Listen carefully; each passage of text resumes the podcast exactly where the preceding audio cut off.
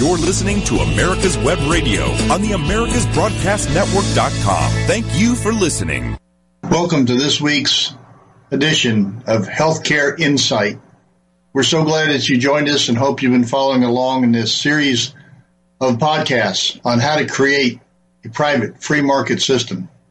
For those of you who've been watching, we got a new banner behind us here just to emphasize the name of Healthcare Insight as the name of these uh, broadcasts and how to get in touch with us on uh, americaswebradio.com and on also at uh, health insight, healthcareinsight.net.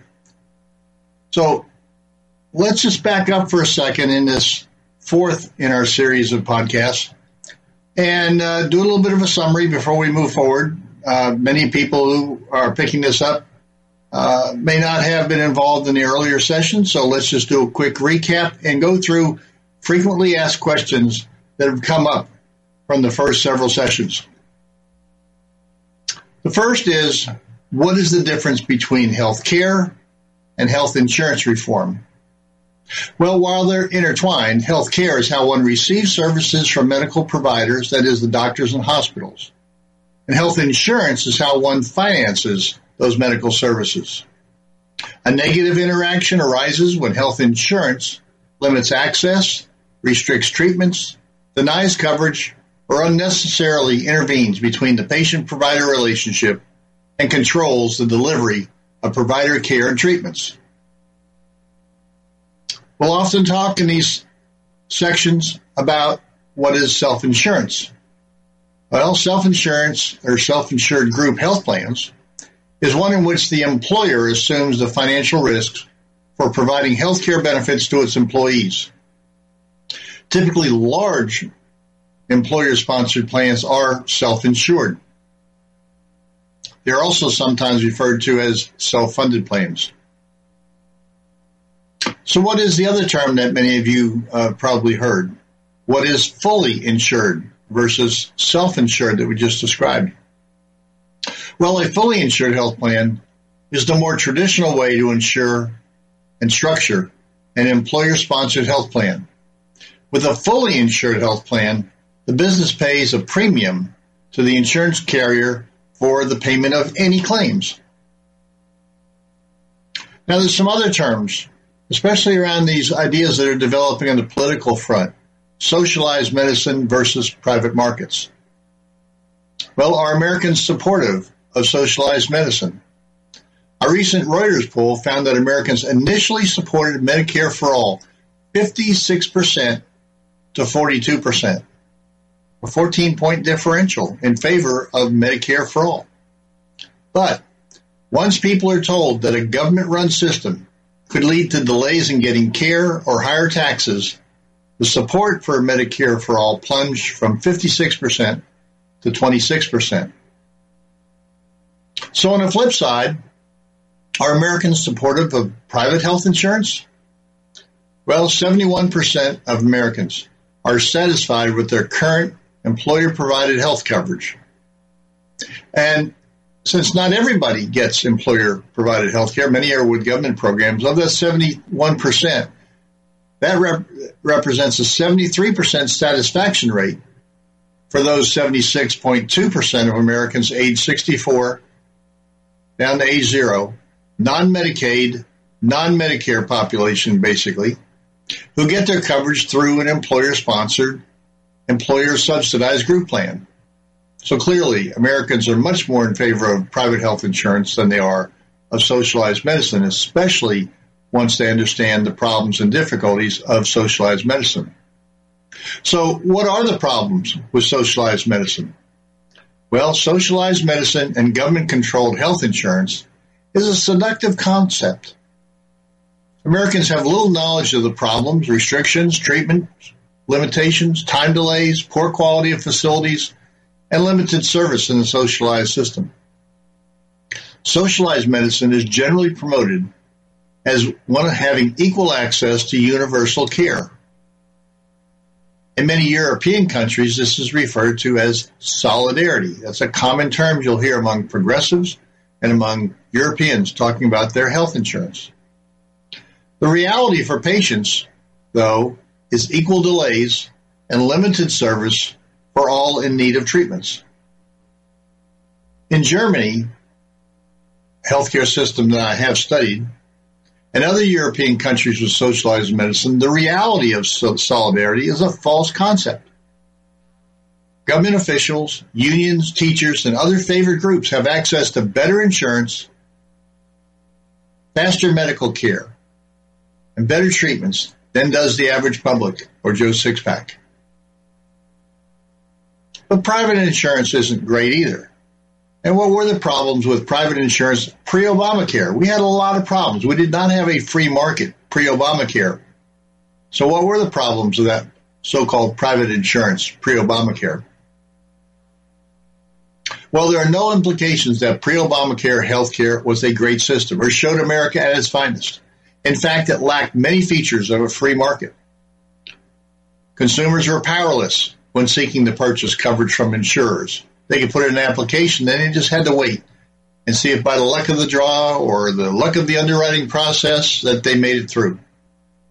But they didn't know for sure that they had coverage when they made application. They didn't know that they were guaranteed to have a product at some price or with some restrictions. They could just be rejected outright and they'd have no understanding as to why. Third, the cost and quality information was non-existent. If you don't know the cost of services and you can't compare quality across different providers, you really don't have a free market. Fourth, individual consumers had little or no power to negotiate premiums or understand why they were rejected for coverage. And fifth, limited competition among insurers as they consolidated into larger and larger entities consumers were restricted from various coverage alternatives, of plan choices, of innovation in services and in products. And it's certainly restricted in terms of pricing competition because there just weren't many options. So there is no intent to revert to that system. Republicans must coalesce around a new health insurance system that is consumer driven and patient centric. That's the key. It has to be consumer driven and patient centric. So, how would the United States move to a socialized system if that was the direction we head? Well, that debate will likely be resolved through the political process of elections. If Democrats control Congress and the presidency, the country will move in the direction of expanded government insurance, things like Medicare for all or single payer system. The Democrats' version of private market, if that's where they want to make changes rather than the gov- full government takeover, or maybe as an interim step, some version of private market, would involve more Obamacare subsidies, increased regulations, and expanded Medicaid. Not really private market, just more government control under the guise of letting the private market insurance companies do the processing. If Republicans control power in Washington, D.C., private market reforms will be allowed to finally repeal the Affordable Care Act. Large group regulatory relief can be given, certificates of guaranteed coverage will be provided, and the Impaired Health Support Group, which we'll fully describe today in one of the other sessions. Impaired Health Support Group, which is a structure for the uninsurables, the people who need the most help, the sickest among us. We're going to be able to create something that helps the sickest among us. That's the real key to a fair, compassionate, private market system. So private market solutions for these populations would create a consumer driven and patient centric set of products and services. So let's talk about some other questions that have come in since we first started these uh, podcasts. Is Obamacare in a death spiral? Now, we spent a whole session talking about that. But yes, Obamacare no longer works. Obamacare is in the end stages of an actuarial death spiral. Obamacare depended on mandating that younger participants buy insurance and pay more than their actuarial equivalents in order to offset the higher costs of older participants.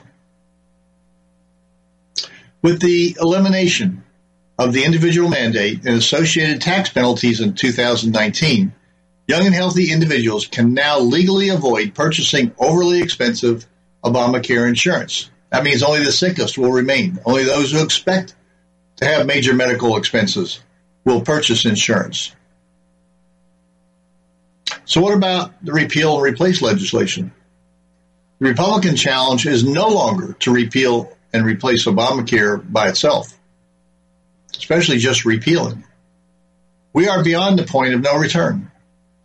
We are beyond the Tea Party opposition to government control of health care. We are beyond the anger of the 2010 2016 elections and the lie that if you want to keep your doctor, you can keep your doctor. We are beyond the lie that the Affordable Care Act will reduce premiums by $2,500 per family. Remember when all those promises were made? They were promises broken. But most Americans are now facing the dire prospect of a failed Obamacare with no acceptable alternative that they understand. Americans are justifiably worried that under Republican plan, they will not be covered for pre-existing conditions.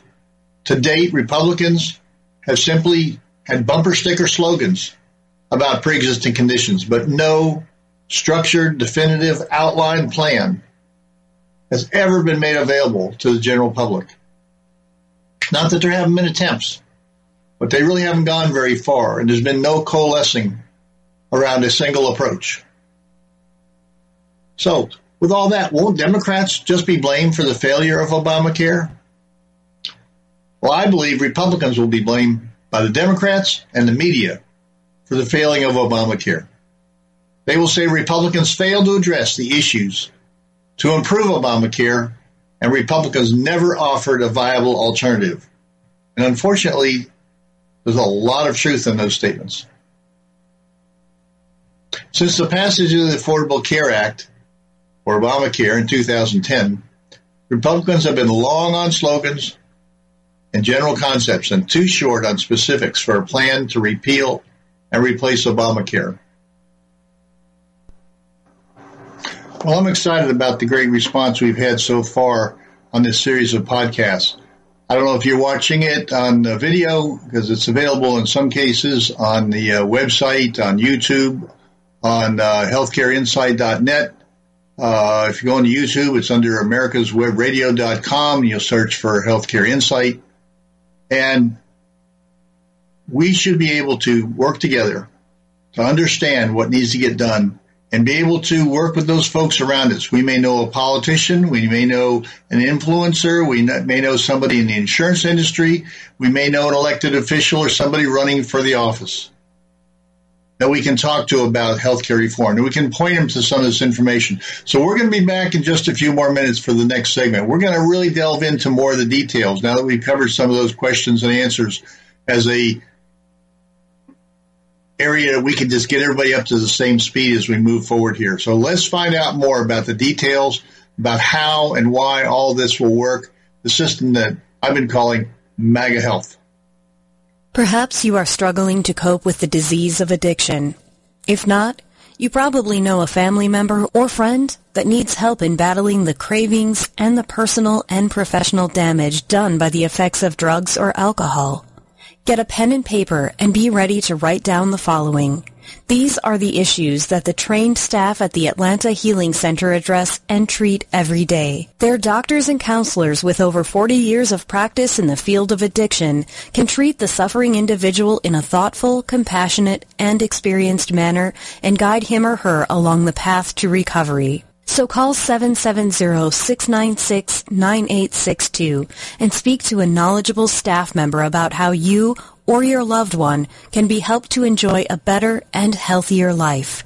More information is also available on the website at www.atlantahealingcenter.com. Get your pen and paper ready. If there's a move in your near future, I'm here to tell you that the folks I used and now recommend is Around Town Movers. Timothy and the guys recently moved me, and I am and was totally satisfied with a sometimes not so fun experience moving.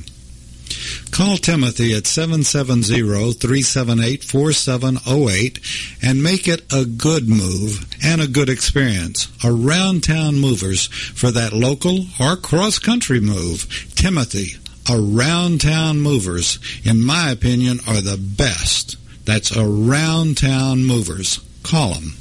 You can keep your doctor, you can keep your plan, and every family will save thousands of dollars a year. I'm Ellen Deal, and if you've been hurt by the Affordable Care Act, you can email MAGA45CAG at gmail.com to see if we can help. Small business owners, individuals, families, and baby boomers, email MAGA45CAG at gmail.com for three easy questions to determine if you can get away from Obamacare. I'm a 20 year veteran of the insurance industry and here to help you for all your insurance needs.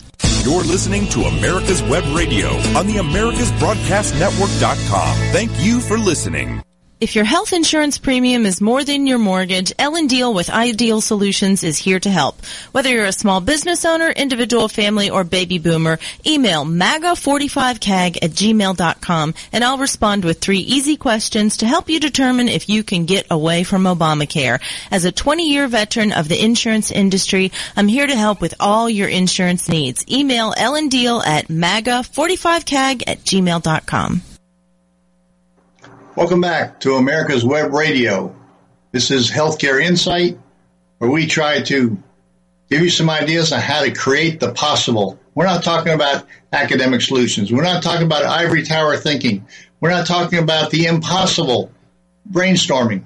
We're talking about things that can practically be done, they can be done now, and we can be done in a very short order to help you out there who are looking for good health care being able to go to the providers you want, where you want, and when you want. So welcome back to America's Web Radio. Let's get in, into the details. We've talked about why MAGA Health, why the private market health insurance system is needed. Let's now talk about what is MAGA Health. What is the private market option that we've been talking about? Is it going to be perfect? Pretty darn good. But obviously, the whole idea of legislation, if that's what it ultimately comes to, is getting input from multiple sides to try to improve it, to try to reflect the concerns that others might have. But I think it's a great way to start. Instead of starting with a blank sheet, we're going to start with this concept of a private free market health insurance that I happen to call MAGA Health. And how does it actually work?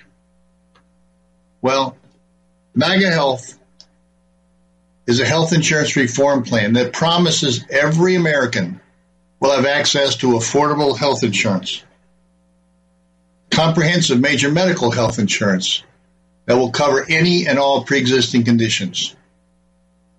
They're really, it's a very simple, direct, and easily communicated to the general public. Because there are no gaps in coverage, health insurance policies are guaranteed to be issued to anyone wanting coverage. No one is required to buy insurance against their will, but 100% of Americans will be able to purchase affordable health insurance. There are simply three easy, basic steps they're going to be a part of MAGA Health that will show how anybody will fall under one of these three steps. The first is you make an application as you did pre-Obamacare. Make an application and acceptance by a participating insurer. And they can ask whatever questions they want, including health questions. Now, the reality, even though there were some companies that abused the underwriting process, or turn down people without giving them really good reasons as to why they were turned down or increase their premiums, but made it unaffordable for many people who wanted insurance, needed insurance. The reality is that 88 to 89 percent of applications made where there was a follow-up answer to a question, 88 to 89 percent actually got health insurance, got health insurance that they needed and wanted. So the first is just to make the application as we historically did. The second is if you're rejected, either as an individual or as part of a group. There's somebody in the group that was uninsurable. They would go to an impaired health support plan through an application to a health review authority. The health review authority would be a new public private entity. So they would review that rejected application. And if that person really should have gotten coverage from an insurance company, they'll be given a certificate of guaranteed coverage. Now we'll get into a lot more detail because that's a real important new entity and a new process to equalize and level the playing field between the individual making an application, a small group making an application, and the potential rejection that they might have gotten in the pre-Obamacare world. We're now going to equalize the power between the application and the approval process so it's not so arbitrary. So that's the second. And we'll get into a lot of detail on how that works and how the interactions of the authority and the governance and the structure and the rules and regulations for getting that certificate of guaranteed coverage. But that's actually about another 9 or 10% of the population would qualify for that. The third option is a participation in this impaired health support group. Those would be people who are uninsurable. And that the determination of being uninsurable would be this health review authority. And if you are uninsurable from the health condition you either have or the genetic impairment that you have that would be a very high risk. Even if you're not currently high cost, you're high risk. You can be put into this impaired health support group. It would be a subsidized group. We'd actually be shifting from the current Obamacare level of subsidies, which goes up to, as we've described in previous sessions, up to over $100,000 potentially uh, for family income of over $100,000, they could get some subsidy. But we're going to take those subsidies under Obamacare and put them where they're really needed for people who have impaired health. They need to have coverage that would otherwise be unavailable or even unaffordable given their level of impairment. So, simple, direct, easily communicated. One, two, three. Application acceptance, certificate of guaranteed coverage, or participation in the impaired health support group. Everybody would qualify under one of those three. So it really can work. Now, it sounds real simple, but as you know, many times the devil's in the details, how it's structured, how it actually works. Well, that's the silver lining again. This thing actually will work and it's been reviewed by other actuaries that have said, yes, it'll work. Now, they may differ on whether it's 2 or 3% of the population is uninsurable or not. They say, some have said it could be as high as 8%, but now we're arguing over something that doesn't even exist. If, if the structure works, it can work between 2 and 3% or up to 8%. That's just a matter of how much financing there is, how much money is available from the state and or federal government to help subsidize and how much we do subsidize people who are high risk. But third option for guaranteed coverage in the impaired health support group, it may actually be less than 2% of the population. A pre-Obamacare study states that perhaps only 1% of the population is both uninsured and uninsurable. It's really hard to know for sure how many people are truly uninsurable but there's ample evidence that the number and cost is much smaller than most policymakers presume. Obamacare proved the number of uninsurables to be lower than expected. Included in Obamacare was a three and a half year transition program most people forget or didn't even know about it. It was known as the Pre-Existing Condition Insurance Plan, called PCIP, pre-existing condition insurance plan, which launched in the summer of 2010. The Affordable Care Act appropriated $5 billion to finance the program. Three years later, by April 30th, 2013, at the end of the test period, there were only 110,298 individuals enrolled in the pre-existing condition insurance plan. A Kaiser Foundation study in 2011 showed the uninsured as a percentage of the individual market to be 2.2%. The individual market is only about 5 to 10% of the population. Therefore, the presumed uninsurables would amount to less than 1% of the total privately insured population. In the pre-Obamacare world, this group was shunted off into state high-risk pools if they even had those choices or knew about them. These are the people that we didn't want to talk about. They were actuarial risks, they were underwriting risks, and the structure wanted them just go away. We don't need you around. You're going to mess up the risk pool. You're going to mess up the cost of care. So here's this outlet over here, and it'll make us feel better by saying we're going to put you into this high risk pool. But these pools were limited in benefits and high in premiums. They provided little to no support for those among us who are the sickest and most in need. MAGA Health reverses that approach and offers the uninsurables, the impaired health support plans. I start from this position.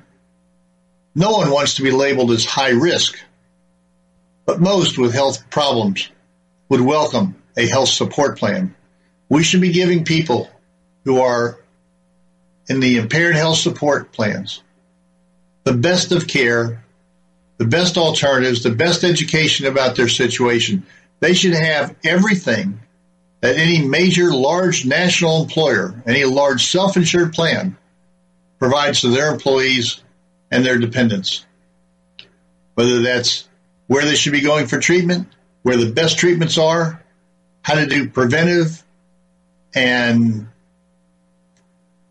getting them information on how they might be able to prevent the condition they have or to keep it from getting worse, to stabilize it, to help with recovery.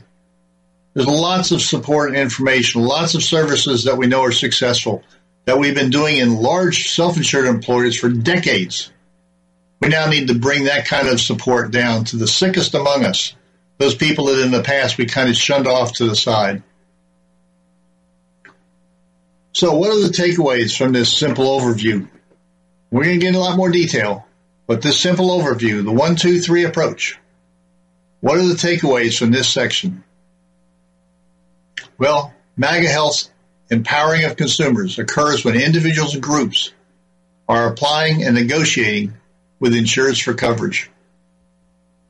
That's the empowering part of MAGA Health concept. And we know that empowered consumers under this approach are guaranteed an option for comprehensive major medical coverage in one of three ways. Now, if they want something other than comprehensive coverage, they have those options as well. If they just want catastrophic and they can uh, afford to pay more out of pocket, or if they want more limited time period of coverage till they get recovered and can get back into their group, or that they can look for some other insurance coverages, that's fine. We're not going to, under this approach, mandate anybody have any particular kind of coverage. There will be lots of options, but for those sickest among us, they will have guaranteed option for a good, affordable, comprehensive major medical insurance because most of them are going to need that level of coverage. So anyone applying for health insurance is guaranteed coverage for pre-existing conditions either through an employer sponsored group plan or as an individual.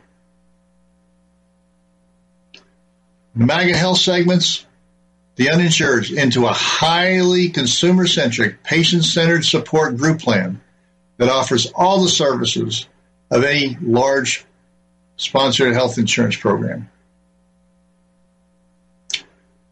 So, what's next?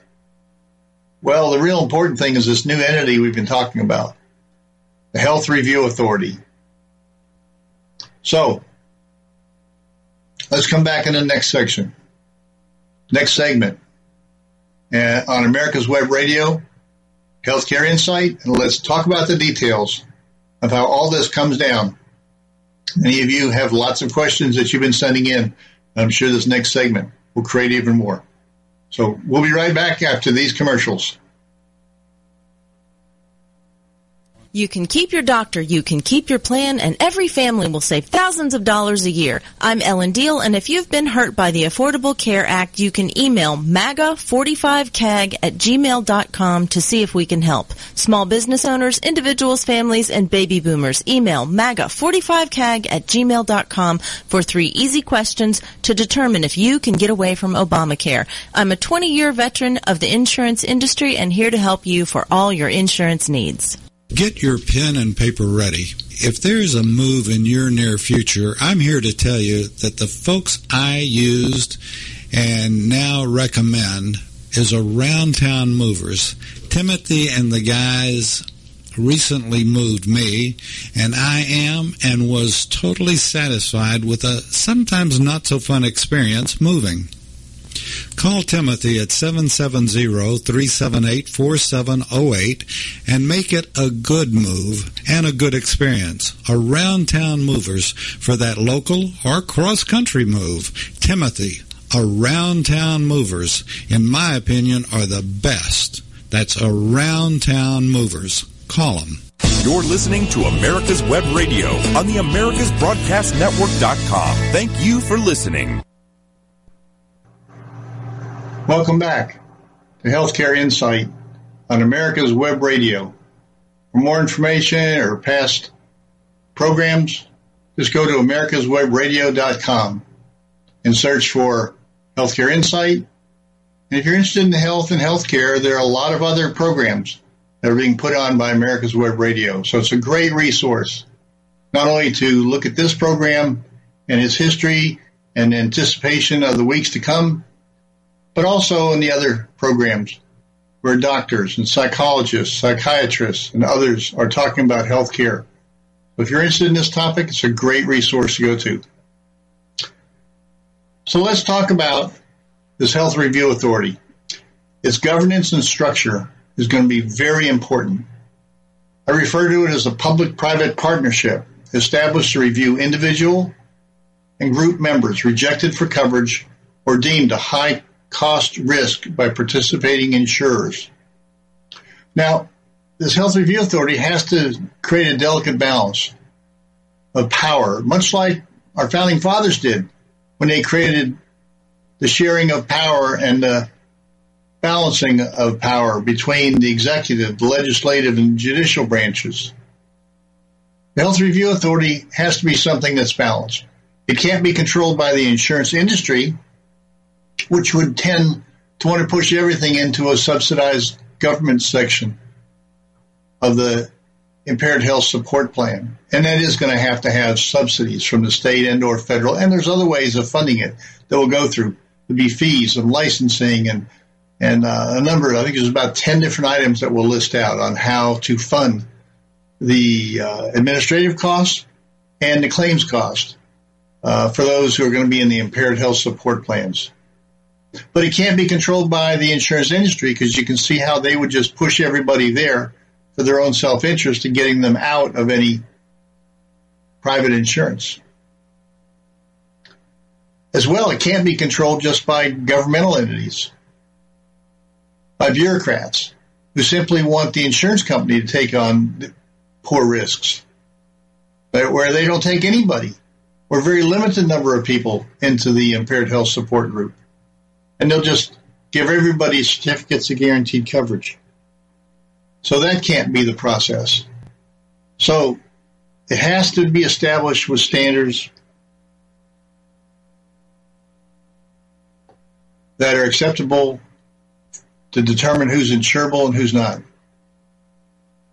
Historical underwriting guidelines do exist for fair and impartial determining of being uninsurable. Now, it's not crystal clear. The insurance industry doesn't have standard underwriting principles. They never have. They've all done a little differently. But if you consolidate those and look across nationally, there are organizations that existed and still exist that can help in structuring universal standards for what's appropriately defining for defining those people who are uninsurable. So, in addition, the Health Review Authority will oversee and manage this impaired health support group. So they'll determine who goes into it, and then they'll manage that impaired health support group coverage. For policy administration and public management oversight responsibilities, the Health Review Authority should typically be assigned to the Department of Insurance at the state level or to Health and Human Services at the federal level. But again, it can't be just a new governmental entity. It has to be something that has some industry input so there's a, an appropriate balance that helps the consumer, but also doesn't try to bankrupt our country in support of an insurance industry that ought to be doing more to take on these lives. So insurance company underwriting and risk selection should be vested in each separate insurer. We shouldn't be trying to tell them exactly what they need to do and how they should be going through their own risk selection. Let them do what they're going to do. Companies should be able to continue to develop proprietary internal standards. However, a viable individual or small group private market cannot exist if only the young and healthy can purchase insurance by establishing a public private partnership called the Health Review Authority. It will review applications that have been rejected by participating insurers. Rejected applications will be determined to either be insurable or uninsurable. If you're insurable but have been declined coverage by one of the participating insurers, those applicants rejected for coverage from participating insurers can challenge the underwriting decision with the Health Review Authority. If they are deemed to be insurable, they will be given a certificate of guaranteed coverage. If the applicant applying to the Health Review Authority is an individual and is determined to be insurable, the individual will be given a certificate of guaranteed coverage to secure affordable coverage at rates appropriate to the health status and history of the individual. If the applicant is a member, not an individual, but a member of an employer sponsored fully insured small group of 50 or fewer employees and is determined to be insurable, the group member will be given a certificate of guaranteed coverage to secure coverage with an employer sponsored group health plan at rates appropriate to the health status and history of the individual or group. Now, this is a really important part of MAGA Health. It's a little bit profound, a little bit subtle. But you see, most people get their coverage through their employer. And we would rather have employer subsidized insurance than government subsidized insurance. So this will work a couple of ways. If the states have laws, and many do, that a group can be declined in total because of the health status of an individual, that individual then could apply to the certificate of uh, the certificate for a certificate of guaranteed coverage from the Health Review Authority. That individual then would be taken out of the group with no more responsibility by the group or the insurance company taking on that group as coverage. So that group now can have very affordable coverage. Maybe everybody else is standard rates or even below standard rates because you've removed the high cost, high risk individual and put them in a support group where they can really be taken care of and it would be subsidized. Also, if a group is accepted, but there is still one person who is uninsurable in that group, or is felt to be anyway, they can apply to have that individual removed. Some states mandate insurance to the small group marketplace. So in that case, instead of mandating and bad risk and good risk are all taken into the small group market, which raises the price for everybody, even in those states, MAGA Health would then say, well, yeah, you're required to offer insurance to small groups, but we'll allow an outlet for those who are determined to be uninsurable, and we can pull those out so you now have more standard type rates for the remaining group. So participating insurers are obligated to offer coverage to any fully insured group if the member determined by the Health Review Authority is determined to be insurable and granted a certificate of guaranteed coverage. So once that individual is pulled out, the group now becomes guaranteed issue coverage. That group becomes a guaranteed issue group. An individual certificate of guaranteed coverage can be taken to any participating carrier. So if an individual is applying and they get a certificate of guaranteed coverage, they can take it back to any participating carrier, not just the original carrier rejecting that insured for guaranteed issue and coverage of pre-existing conditions. So anybody participating, you can go to them. Maybe you'll get a better rate than you even thought you had from the first company that rejected you. So the premiums for that individual then with the certificate of guaranteed coverage will be at standard rates or with any premium rating or temporary benefit limits as deemed appropriate by the Health Review Authority. But that additional amount cannot be more than 10% over standard rates. There could be some limitation for three months, for six months, but not unlimited restrictions, just temporary benefit restrictions. Let's say if somebody has got a condition, they're not uninsurable, but they need to be maintained on that medication for at least six months before uh, they could uh, get full coverage. So they might be given a limited uh, benefit structure that they can take back, but they'd still have the certificate of guaranteed coverage. And then after three months or six months, they would have no restrictions whatsoever. Now, participating insurers must accept these certificates of guaranteed coverage, and they would have to accept them equal to the number of individual applicants they previously rejected for coverage. So think about that for a moment. Each participating insurer will be keeping up with the number of individual applicants that they previously rejected, and carriers rejecting relatively good risks might find that they are required to accept much worse risks. Those individuals with a certificate of guaranteed coverage could go back to a company who rejects a lot of lives and only keeps the very best. But when that individual comes back with a certificate of guaranteed coverage, they would have to give that individual coverage at standard rates or any small markup or any small restriction as determined by the Health Review Authority. So, by balancing the application process in this way, carriers will begin to accept more applicants, and industry underwriting standards will be voluntarily moderated in favor of the consumer. Because those companies don't want to reject relatively good lives and get back slightly worse lives with certificates of guaranteed coverage. So there's no need to force the industry to do anything. By signing up and being a participating company, they will over time moderate their underwriting standards and they'll become more uniform across all the different carriers without forcing them. So the federal state laws and regulations will not have to mandate individual company underwriting risk selection standards. Over time, insurers will begin to approve more lives so as not to have to accept those with a certificate of guaranteed coverage, which may or may not be as healthy as the lives they've turned away. Okay, I know for some of you, your heads may be spinning. This whole description of the process of how the health underwriting authority will work and how it will interact with insurance companies sounds complicated. It's really not. We'll get into a little bit more detail, a little bit more clarity. We'll re, re, uh, reinforce the concepts. We'll repeat the concepts, and I think it'll begin to absorb into your understanding you certainly can go back and listen and repeat this section so that you have a better understanding of what we're talking about. But basically, it's the idea that anybody who applies for insurance is going to get insurance. And there's going to be a leveling of the play playing field between the insurance company and the individual. And I've just described how that will work.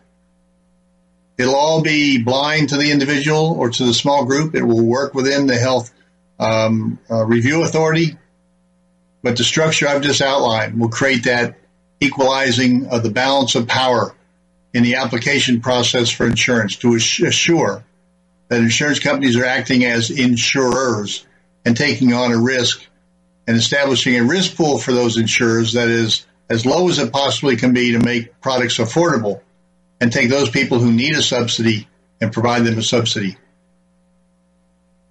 and all the support that they need to get better to follow the doctor's orders, to understand their condition, and hopefully to get to recovery. So we're going to do a little bit more of that when we come back. So this is Healthcare Insight, on America's Web Radio.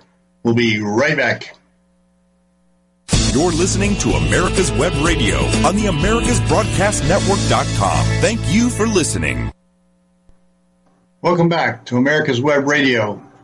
And the program is called Healthcare Insight, Creating the Possible. So at the end of the last section, we talked about getting into a little bit more of the rejected and uninsurables. Well, if the Health Review Authority determines that an applicant is truly uninsurable based upon the standards that they accept that become national standards by this public private entity, that is, individuals among the 2 or 3% of the population, they will be offered coverage in an impaired health support group.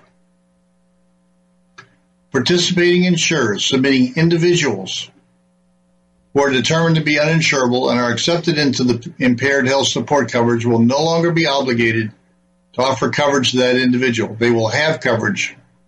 And so the insurance company is sort of stepping out of the scene at that point.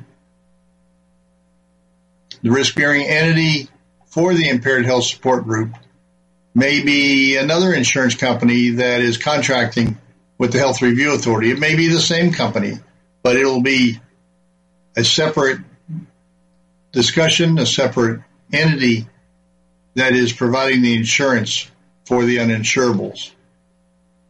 Participating insurers submitting members of employer sponsored small group plans.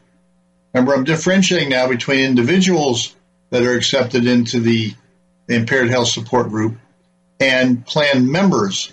That's the right language to use, the plan members of an employer sponsored small group who are determined to be uninsurable can exclude those individuals from any group requirements for underwriting, premiums, acceptance, or renewal of a small group plan. So members who are submitting to the Health Review Authority, plan members of a small group, if they're actually determined to be uninsurable, they will be pulled in to the impaired health support plan and that group will continue to be covered by the insurance company or get coverage from the insurance company, and that individual basically will be excluded from that plan because they will be in an impaired health support plan with premium subsidies uh, to cover their costs and their claims. Re- means the remaining group will have much lower premiums.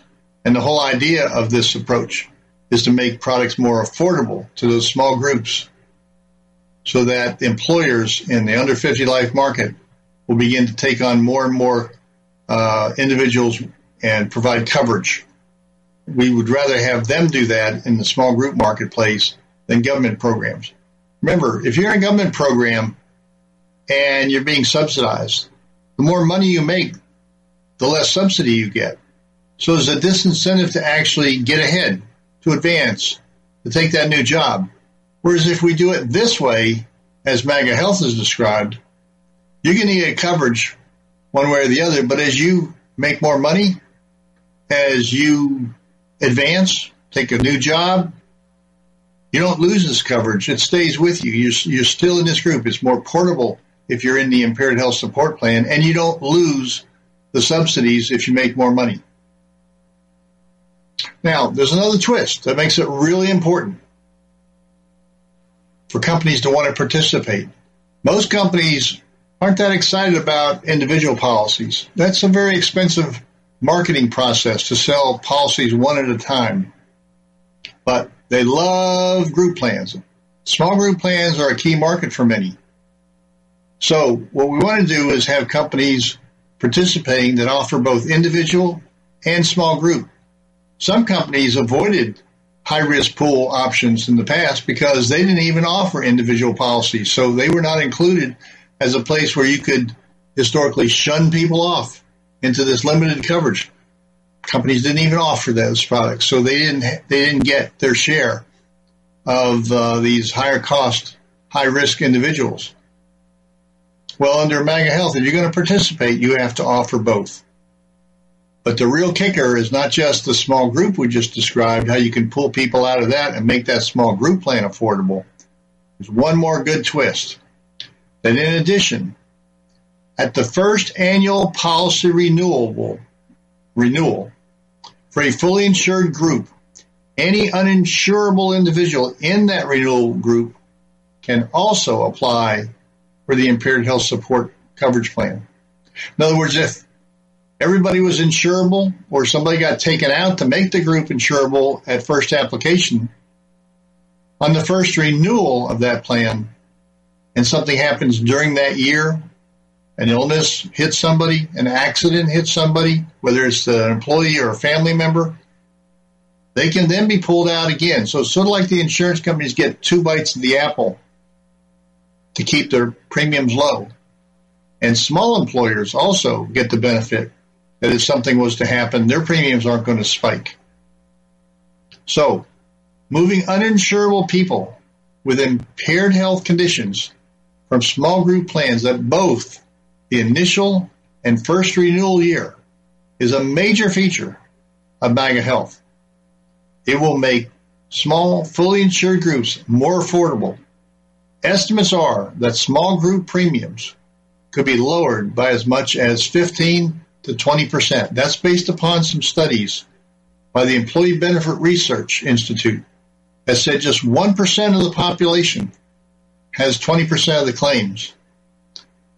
Well, it's an industry study, and sometimes as an actuary, I find myself a little bit skeptical of the numbers and think it might be a little overstated.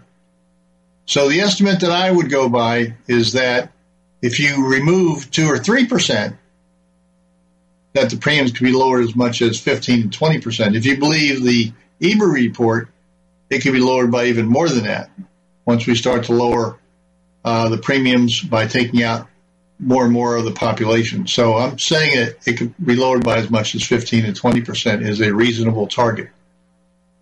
Now, the administration and risk sharing for the impaired health support group would be similar to the industry's participation in the Federal Employee Health Benefit Act. And there, most of the insurance companies will share the risk. There'll be one major entity that is doing all the processing, all the claims payment, and then other companies will jump in and participate they'll take a certain percentage based upon their overall size and capitalization of the company that they will then participate in this risk pool. The subsidized risk pool, I'm calling the impaired health support plan.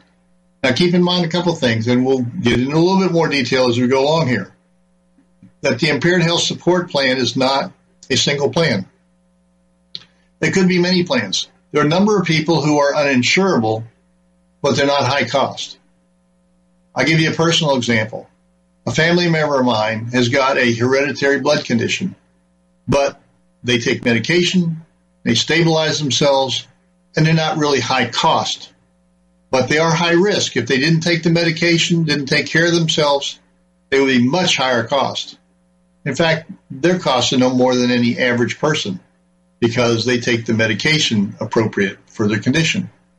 So that person, knowing that they can be compliant with the care and treatment, might in fact just say, give me a higher deductible plan. Give me a plan that is less expensive in premiums because I know that I can take care of myself. I want a plan that's going to cover my medications, cover my doctor's office visits, but I'm not going to be hospitalized as much as somebody else who doesn't take care of themselves. So I ought to be able to handle some of those other costs with a higher deductible plan with a health savings account attached to it. So there'll be multiple options. It's not just a comprehensive plan, but comprehensive plan will be one requirement so that if people are really in need of that level of coverage, uh, they'll be able to have it. There'll be a little higher cost within this pool, obviously subsidized as we've been discussing, but will be more high cost than the high deductible plan, which would also be subsidized uh, but the individuals will take on more risks themselves. Let me give one more idea here of how this will probably be structured. When we're talking about people going to the impaired health support group plan, it is not individual policies. I would not recommend this be designed as individual policies, although some reading through this and giving their input as we would formally develop any of this might think in those terms because you think, well, it needs to be portable. Well, I think you can get that, but I would recommend that the individuals going in go into a group plan. Uh, the administration in most insurance companies offering group and individual is that they are separate departments. They have separate contracts on how to handle disease management programs, stress management programs, educational programs. They might have some overlap, but because large employers have been demanding all sorts of services for many years, the group side of an insurance company has many more services and capabilities and better deals, if you will, of providing those services than does the individual side. Many times the group side will have uh, better contracts and negotiated discounts from the hospitals and the doctors and the uh, physical therapists and the psychologists. So I would put these people in the um, impaired health support group that need the most help into a group plan that would have all the benefits of any large major employer group plan. Anybody in the country, whether it's a Microsoft, an Intel, a GM, a Georgia Pacific, whatever it is, they would have all those benefits.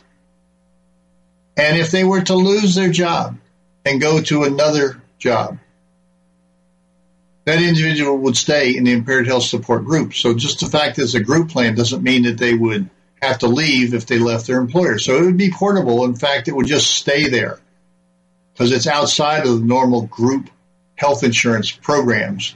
Once they have been put into the health impaired health support plan by the health underwriting authority, they then have that coverage for as long as they want or need that coverage. So let's talk about a few takeaways from this discussion of the Health Review Authority. The Health Review Authority will review individual and group members rejected by insurers for coverage. Rejected applications will be determined to be either insurable or uninsurable. If the Health Review Authority deems individuals are insurable, they will be given a certificate of guaranteed coverage. If an individual is uninsurable, they will be offered coverage in an impaired health support group plan. Small groups can apply to place individuals in the impaired health support plan at the initial application for group insurance and at the first renewal policy renewal. And estimates are that small group premiums could be lowered by as much as 15 to 20 percent. So, pretty simple. How we described how people get into and how the impaired health support group works underneath the Health Review Authority.